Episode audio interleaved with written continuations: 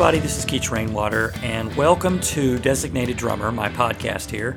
Um, today, I am going solo here. I don't have a guest today, but I'm going to talk to you um, about some of my favorite drummers that I've, um, you know, idolized over the years, and I've, uh, you know, some of them I've got to meet, and well, actually, one of them though that I'm, I'm going to talk about, I actually got to meet. Um, uh, so actually, two, two, of, two of my favorite drummers that I'm going to talk about, I've got to actually meet. Um, so, and I'm going to talk a little bit about what it is I like about these drummers and what's different about them and what some of the things are going to be the same. Uh, that they're amazing and that they're you know very talented and all, all that stuff and the skill level and all that but um, maybe a few surprises in there that you that you didn't know about some drummers um, but uh, i'm going to start talking about uh, paul leim so in episode five of my podcast i got to talk to paul leim for quite a while and it was a really really good conversation about how he started out in the early days and uh, he instantly had uh, a great rhythm and, and an understanding of the drum kit from an early age. And people like producers and things like that around the Dallas Fort Worth area where he grew up, uh, they uh, could pick up on that, and they knew they knew he would be a good studio drummer because of the way he played live and the way he could hold a really steady beat. And uh, he just, you know, was obvious. He was just a really good, solid drummer, and that began his meteoric climb to one of the top session players in Nashville and in LA, of course, you know, when he was lived in LA for a while. But if you go back and listen to my uh, episode five, um, we have a long, long conversation about everything from playing in the studio to um, like licensing music and things like that. Really interesting to me, um, his career. And if you go and you look on his uh, discography page, Paul Leim, and it's, by the way, it's Paul, P A U L, uh, L E I M, Paul Leim. Um, he has played on so many records that it's it's boggling to the mind how many the sheer volume of records that he's played on. And if you uh, look at his discography and you just scroll down and scroll down and scroll down and scroll down and you keep on going, and it's just like, and it's not big writing either. It's tiny little writings of each album he's played on. And now, mind you, this is every single entry in this thing, which is like just like pages and pages and pages. Every single entry in there, of a tiny little line, is a full album is most of them are. I mean, he played on some TV themes and things like that, but I mean, his discography, like albums that he's played on, every single entry is an entire album. That's 10 or more songs. Uh, that's, I mean, imagine that, all that whole list of stuff he's played on times 10, basically. Let's just figure, let's just do a simple arithmetic. That is, that's just thousands and thousands and thousands of songs that he was just responsible for playing drums on. I mean, it's amazing what he's done. And I will talk a little bit about one of the things I really like about Paul. Paul Leim, and I think it's probably one of the reasons why Mutt Lange chose Paul Leim to play on the Shania uh, records in the beginning, was because Paul, he is, I think he serves the song. He's been well known for playing in the studio and not self serving at all. He serves the song. He figures out what needs to be played on this song to make it a hit record. And that's his thought process. And I really learned a lot when I met Paul and I got to sit and watch him play here in Nashville on some sessions and things. And uh, he's just amazing. His uh, intellect and his uh, ability, his um, ability to know what to play on a song, and also more importantly, know knowing what not to play on a song, knowing when to lay back, when to uh, not play at all, when to you know when to when to do the right thing to serve the song, to shine, to let somebody else shine on it, like a guitar player or a vocalist or something like that, and also keeping a great beat and all that stuff and just the skill level that he plays and all that going on at one time with the click going on in your ear, a click track in, in a lot of cases. Um, uh, he's he's just a master at what he does. And the really thing I would say the the biggest thing I like about Paul Leim is his ability to be what I call a chameleon, and that is uh, when he's playing, you can't really listen to him and say, "Oh, oh, that's Paul Leim playing." He's such a chameleon. He plays for whatever the song needs, and that makes a great studio drummer. Whether it's a, a TV commercial or if he's playing on a, a, theme song for a TV show or you know from back in the 70s or whatever and uh, a, a, record, a Shania record, a uh, Kenny Chesney record, uh, just whatever.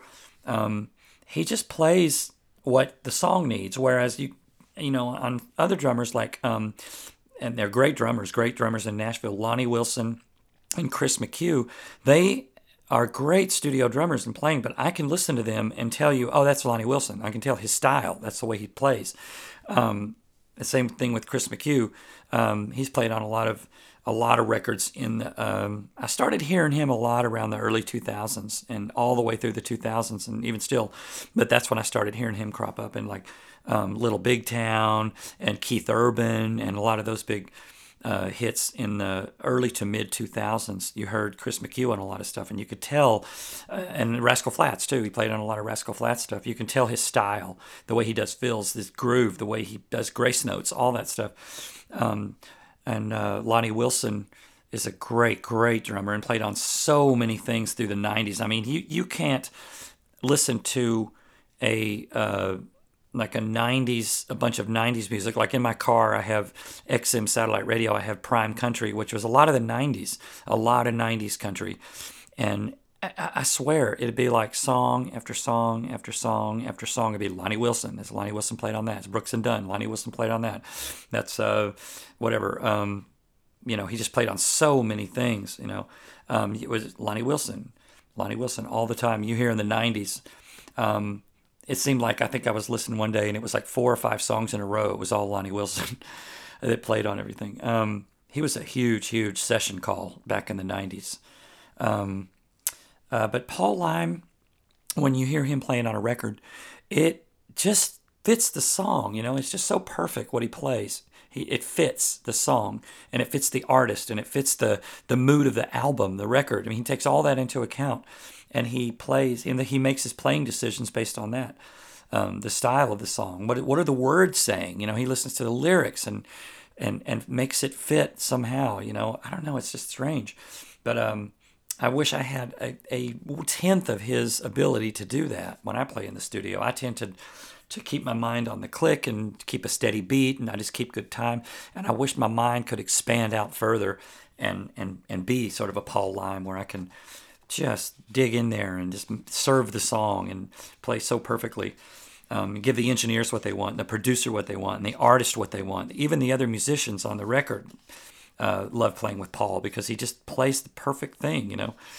Um, anyway, you can check him out on episode five of my um, Designated Drummer podcast. Um, anyway, so I'm going to move on. Um, Vinnie Colaiuta, another great, inspiring drummer that I grew up listening to.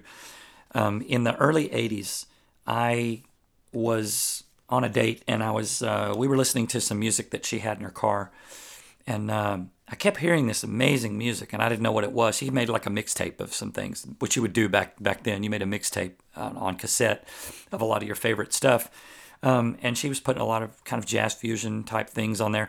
And I kept hearing this album and this drummer, and I really wasn't sure who it was. It turned out to be Vinnie. Uh, sorry, it turned out to be Vinnie Colaiuta playing on a Gino Vannelli two records by Gino Vannelli. Um, I'm sorry, no, just one record. It was the Nightwalker album. And I kept hearing this drummer playing and I was just like, who is that? And so I think I went, you didn't have internet back then. This is the early 80s. Um, I had to go to the record store, look up Gino Vannelli, and I bought some albums and I was looking to see who played drums on what. And um, Mark Craney was the one who played on the Brother to Brother album in like 78, 79, 78, I think.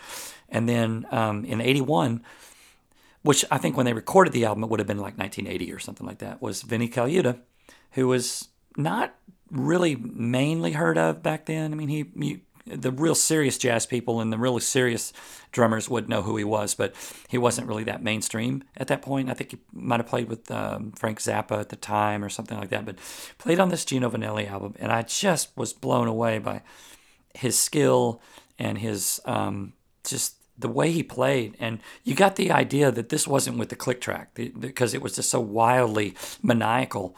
Um, the music that Gino Vannelli would write, and the Joe Vannelli, Gino's Gino's brother, who would play keyboards, and I guess he kind of helped arrange a lot of the stuff too and played keyboards on it. But just fantastic.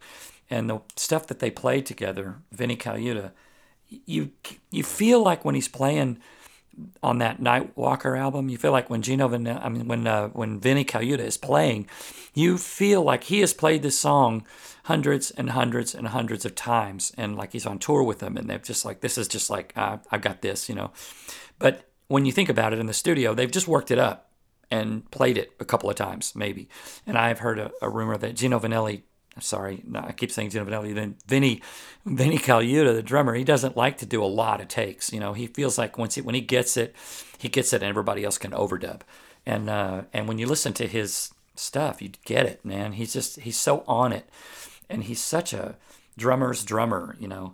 And uh, I actually got to meet Vinnie Colaiuta. Um, we were doing a thing in Nashville for I don't remember what the organization was. It was for the soldiers. It was for soldiers that had died in uh, in their service, you know, in serving our country that have died, and um, they were trying to raise money for adding some extra benefits and things for their families and things like that. Um, and uh, Vinnie Colaiuta played on one of the sessions, and I was there because it, it was a song that um, Richie had written Richie with with Lonestar had written, and uh, they were doing the session, and we were there. We were just there watching, and Vinnie Colaiuta walks in, and I just was like, "Man, he's on this session. That's so awesome!" And I got to meet him, and uh, we hung out a little bit, and um, such a great guy and such a great drummer. But I was so surprised that when he sat down at the drum kit, uh, I was expecting him just like before they roll before they roll the the the recording before they hit the the recording button that he would just be like going crazy and warming up and doing all these cra- crazy things. But he just kind of sat back there and tapped on the drums a little bit and just kind of unassumingly played a little beat here and there and just like just like nothing. Like didn't i was expecting him to just go crazy on it.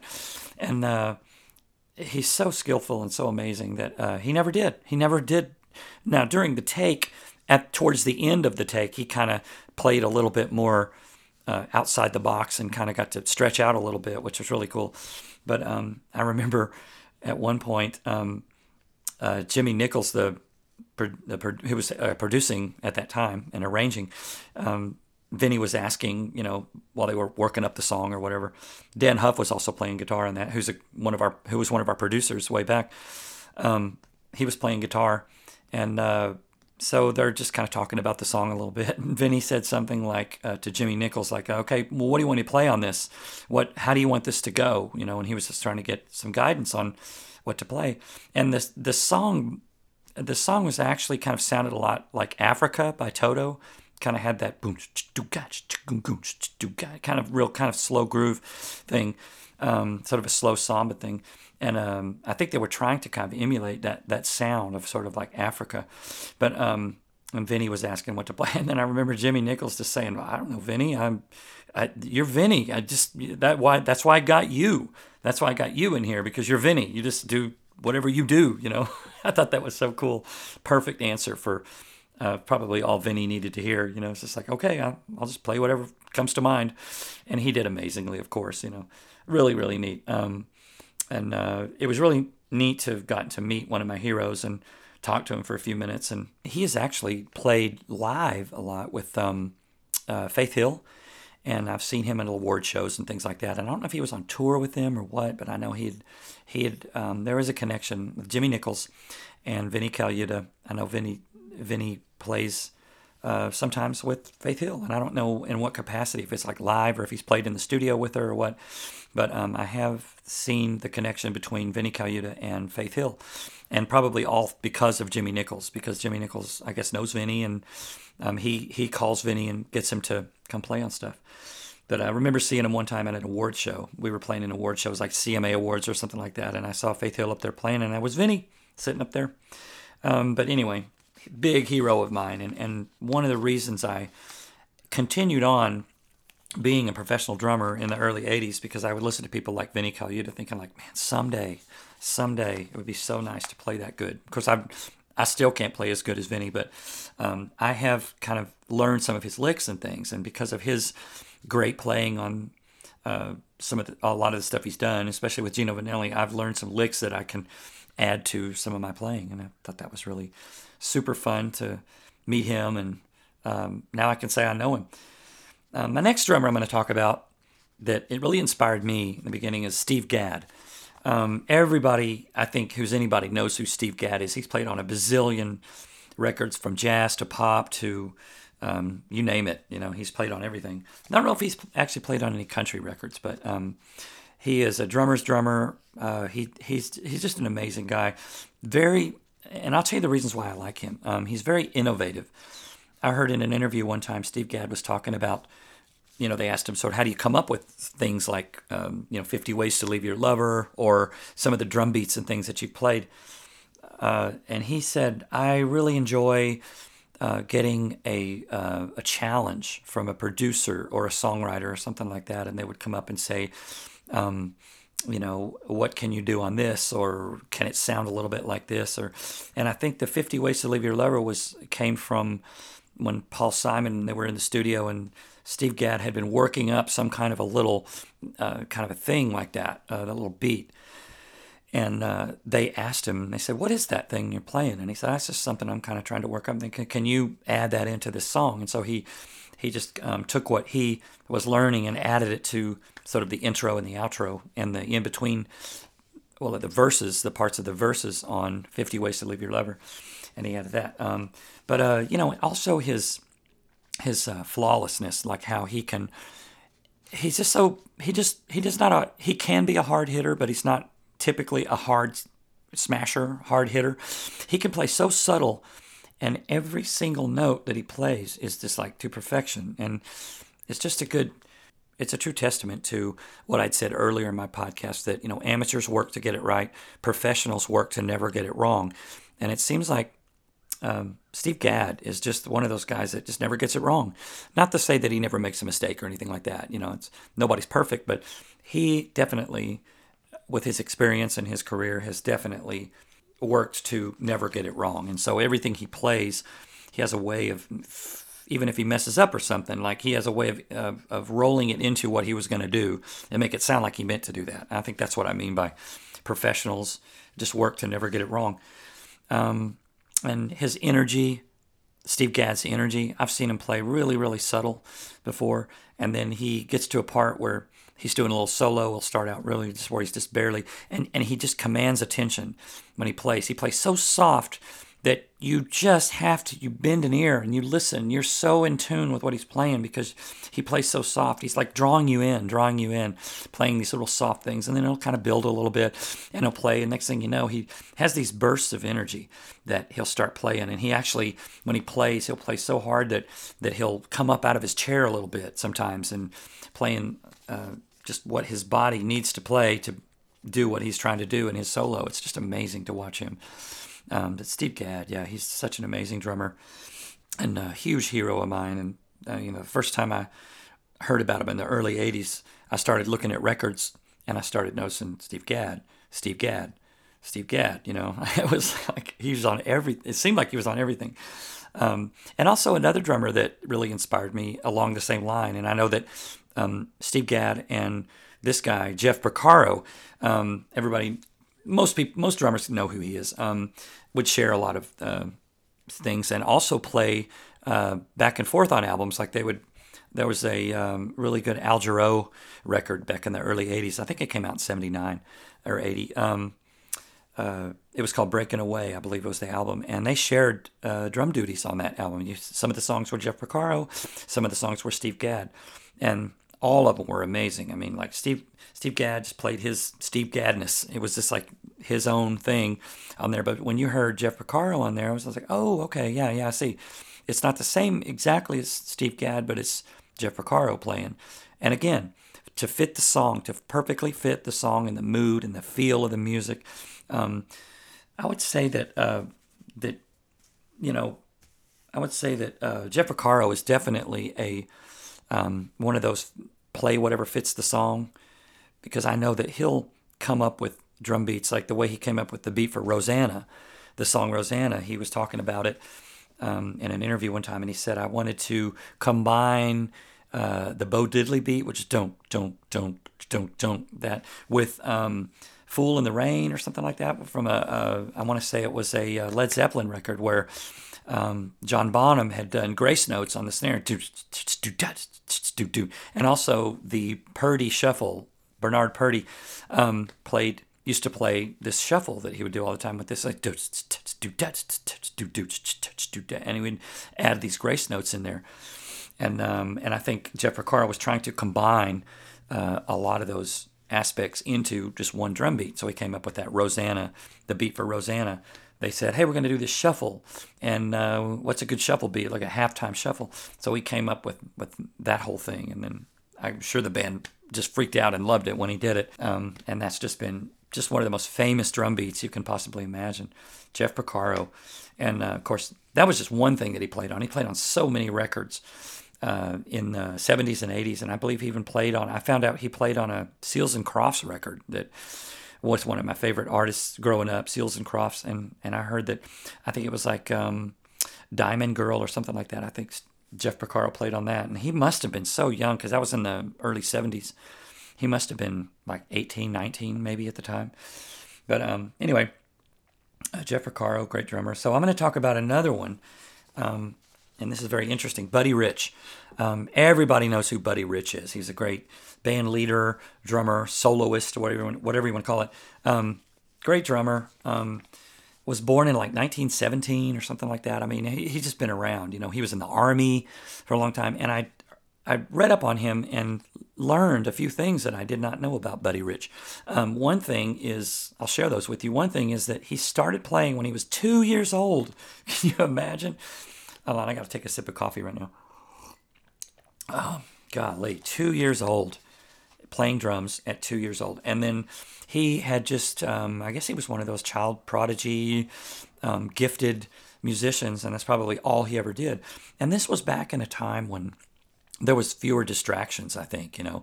Back in those days when tap dancers dancers singers they they sort of did it all. They were sort of actors and they sang and they danced and everything.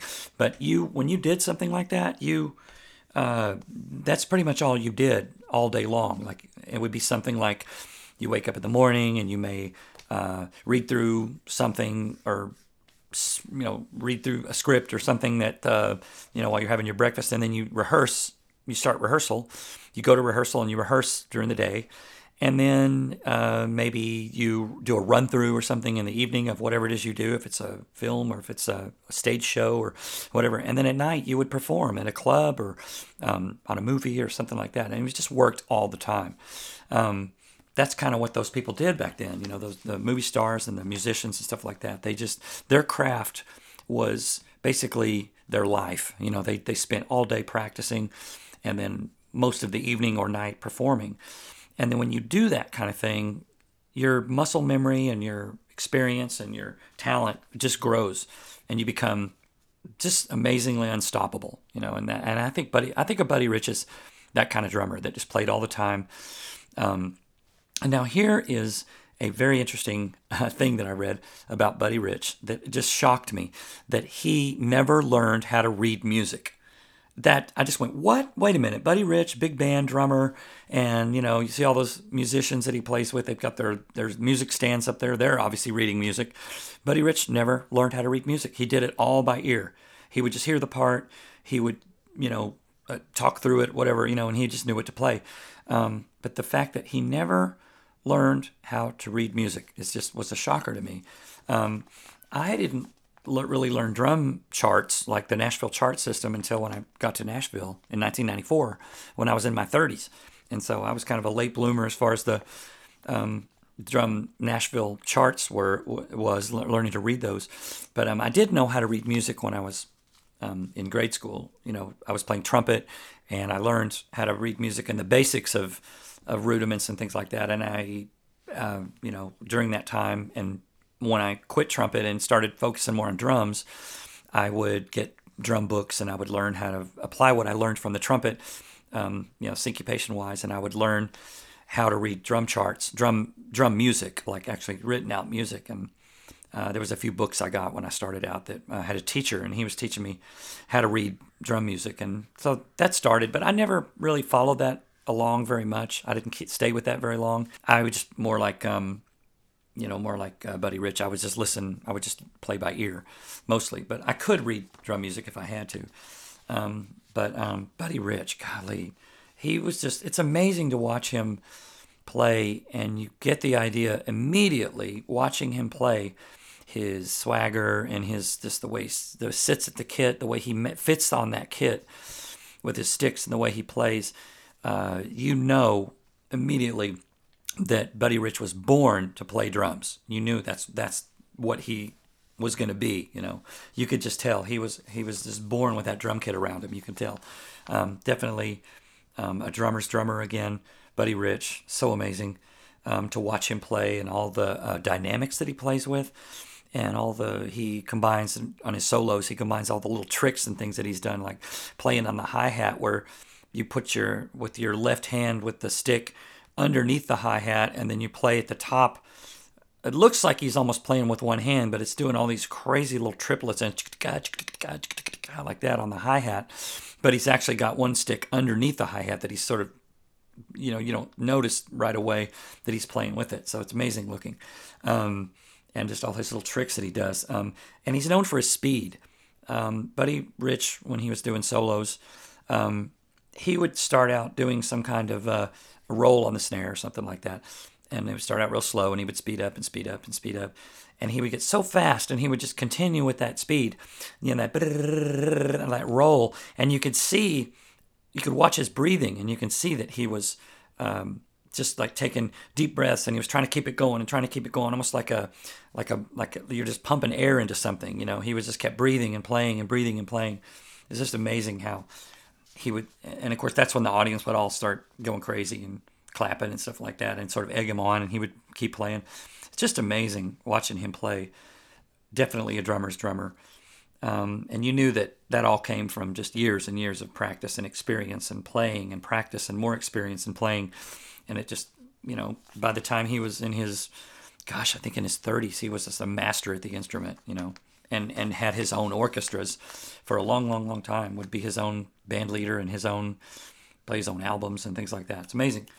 Um, so the next drummer I'm going to talk about is uh, a little bit younger, uh, younger than me.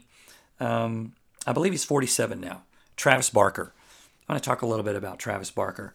Oh my God. Um, I listened to his audiobook also, Travis Barker, um, and talked about how he started out and he was just kind of a networker and he would always take an opportunity and um, always really got into the drums, practicing and that kind of stuff. And um, his, uh, I heard somewhere that his practice regimen, in some cases, um, like before a tour or whatever, or just sometime, I don't know if it was just like randomly.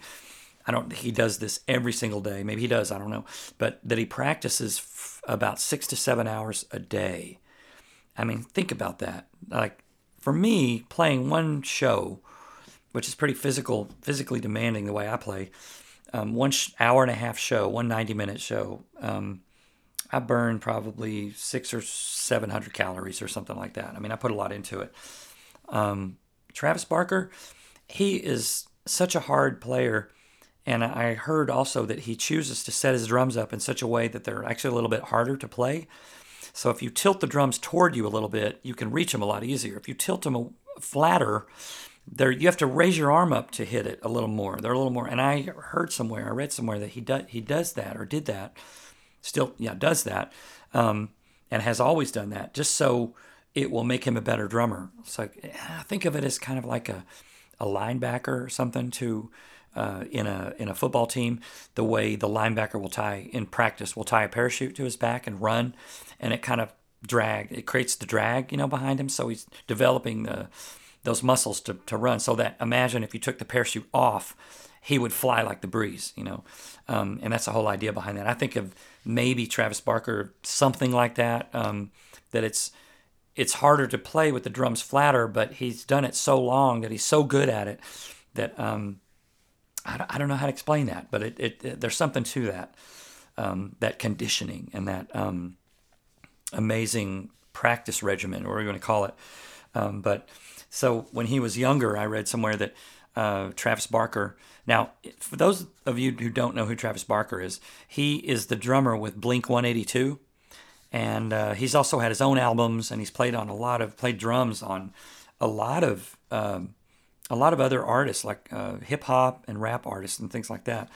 um, he's done like cameo appearances on on them. So he's I think he's probably the most famous member of Blink 182. Like I, and that's not me just being a drummer, but I think that a lot of people now, of course, Blink 182 fans would definitely know who the singer is and the guitar player. But I think a lot of people in the mainstream, um, they know it's they know Travis Barker, they know that name, but I don't know if they can really name off the rest of the band. He's kind of the most famous um, member of of that band, almost like Phil Collins with Genesis. You know, I mean he's the he's the number one name you think of.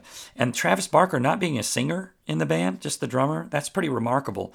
That people know who Travis Barker is, they know that name uh, before they would know like who the lead singer is or who the guitar player is or something like that. Um, but Travis Barker, when he was younger, I read somewhere that um, he started getting tattoos all over his body, and he he called them job stoppers because he always figured that if uh, if I had all these tattoos all over my body then I won't ever have to go get a real job. Like no one would ever want to hire me for like at a bank or a mortgage company or a whatever, you know, at a at a I don't know a waiter at a restaurant, whatever you want to call it. Um, a, a, normal job. He would have to be a good drummer. He he that's just his number one. He thought if I got all these tattoos all over my body, I don't have a choice. I have to be a good drummer. So that was his thinking behind that. From what I read, that's what I read. Um, his audiobook was really really interesting. Um, but you know, when you watch Travis Barker play, he you could see that he's in his zone, and a lot of drummers do this, like St- Stewart Copeland, who's another one of my big. I should have put him on the list, but I, I don't know why I didn't. Stewart Copeland, great, great, great drummer, and there's a focus, there's a there's a, a zone that those guys are in when they play, and I really admire that because I know what that's like to play and be in a zone, and uh, I know that feeling that that by the end of the show. Um, you just you can't believe that an hour and a half has gone by because like what happened? We just do a show? Um, you're in such a zone where the, listening to the music and concentrating on every part and trying to play perfect and all that. Um, it's almost like you don't get a chance. I'm saying me as a focused drummer, um, you don't really get the chance to really enjoy the show or enjoy the crowd or anything like that. You rarely get a chance to look up and see what's going on because you're in such a zone playing. And I see people like Travis Barker, um, Buddy Rich, and Stewart Copeland, but especially Travis Barker. When you watch him play, he's in a zone. He is zoning out, man. He's in that zone. He's on Drum Planet 101. I mean, it's amazing to watch those guys play, and uh, I really admire guys like that that can that can just get in there and play so well, and they're combining their experience and their practice regimen and their abilities and their physical, you know, their physical abilities in what they do. And I've always wanted to be a drummer like that. And I continue to strive to be a really, really good drummer. And I practice a lot. And um, I just feel I feel great in my career that I'm able to do this for a living. But I really, my hat's off to people like the people like uh, Paul Leim, Vinnie Colaiuta, Steve Gadd, Buddy Rich, Travis Barker, Stewart Copeland. Those guys have truly, truly made a huge name for themselves when you hear their name alone you think, oh, great drummer, great drummer. And uh, I just hope that someday people will remember me as something even close to that, even even if it's in the country genre or whatever. Um, I strive to be the best drummer I can be, and it's all because of people that I've looked up to over the years, like these guys I've mentioned um, uh, through the years, and I've just keep listening to them. And um, another drummer that I will mention that I uh, started out listening to when I was uh, really young was uh, I say really young when I was a teenager. Sib Hashian with Boston. He was the first. Uh, I believe he was the first, besides Buddy Rich. I mean, everybody sort of knew who Buddy Rich was. But when I was younger and I started listening to Boston, the group Boston, and I would listen to the mix that they would that they'd created for that band and on the radio and records and things like that. And the first band that I ever started buying records for, like I want that record, that song More Than a Feeling and Long Time and Peace of Mind and those songs that Boston had first released out on the radio. I wanted that record so bad. And I bought it and I wore it out and I bought another one. And I think I probably bought that album through the years when I was younger, uh, probably two or three times, just because I wore it out. Um, and I remember one time I left the Boston record sitting next to a heater vent. I, I was listening to it in my headphones, my Radio Shack headphones on my turntable. And I had set the record, when I took it out, I set it down on the uh, floor to listen to something else, and and the heater it was close to the heater and it warped it and it made it all like bent and misshapen. And I, and I thought, ah, oh, it was heartbreaking, but I had to go buy another Boston record. It's people like that, Sib Hashian and, um, you know, Paul Leim, Vinnie Colaiuta, Steve Gadd, Buddy Rich, Travis Barker, just to mention a few. But those are the ones that I grew up listening to uh, that shaped my playing and uh, that made me the drummer that I am today, um, professional and uh, just out there doing my thing, making a living at it for this many years. And coming up this year, this next spring, it'll be 40 years that I've been playing drums professionally. And um, I'll have to make a special podcast episode for, um, I believe it's going to be in March of 22, will be exactly 40 years that I started playing professionally. My first gig professionally was in 1982, in March of 1982 uh, joined this band in Dallas called the Doc Apple Band. And uh, they were my first gig, my first, uh, someone actually handed me money to play drums. It was pretty amazing. Um, and then I just haven't stopped since then. Uh, and it'll be 40 years uh, in 22. And I have to celebrate that somehow because um, that's, that's really, uh, to me, that's a huge accomplishment 40 years of having the same job um, different bands, of course, but the same job title, drummer. And um, I have uh, grown into basically for Lonestar the designated drummer with that band, and um, it's going to be uh, uh, since '94 that I've been with that band. I don't have to do the math on that, but it's a lot of years. Um, so uh, anyway, I will talk to you next time on Designated Drummer. Um, I'm so glad you joined me, and um, I have coming up in the next couple of weeks some amazing uh, drummers I'm going to talk to. I'm going to talk with um, uh, Brian Pruitt, who plays drums with Jake Owen, and Darney Marples, who actually plays with uh, Lee Brice. I'm going to talk to him, and uh, a couple of few other surprises, um, non drummer related, but music industry related, which is always kind of interesting to me to talk to professionals in the industry like lawyers and uh, managers and things like that. Um, to listen, and of course, a mixing engineer. I talked to Mills Logan, uh, one of my podcasts. It's very interesting to learn about the whole, uh, you know, sound perspective and uh, engineering perspective. Very interesting. And I will always keep it interesting for you guys if I can. And uh, hope you'll join me next time. Um, and I will uh, see you then. Take care.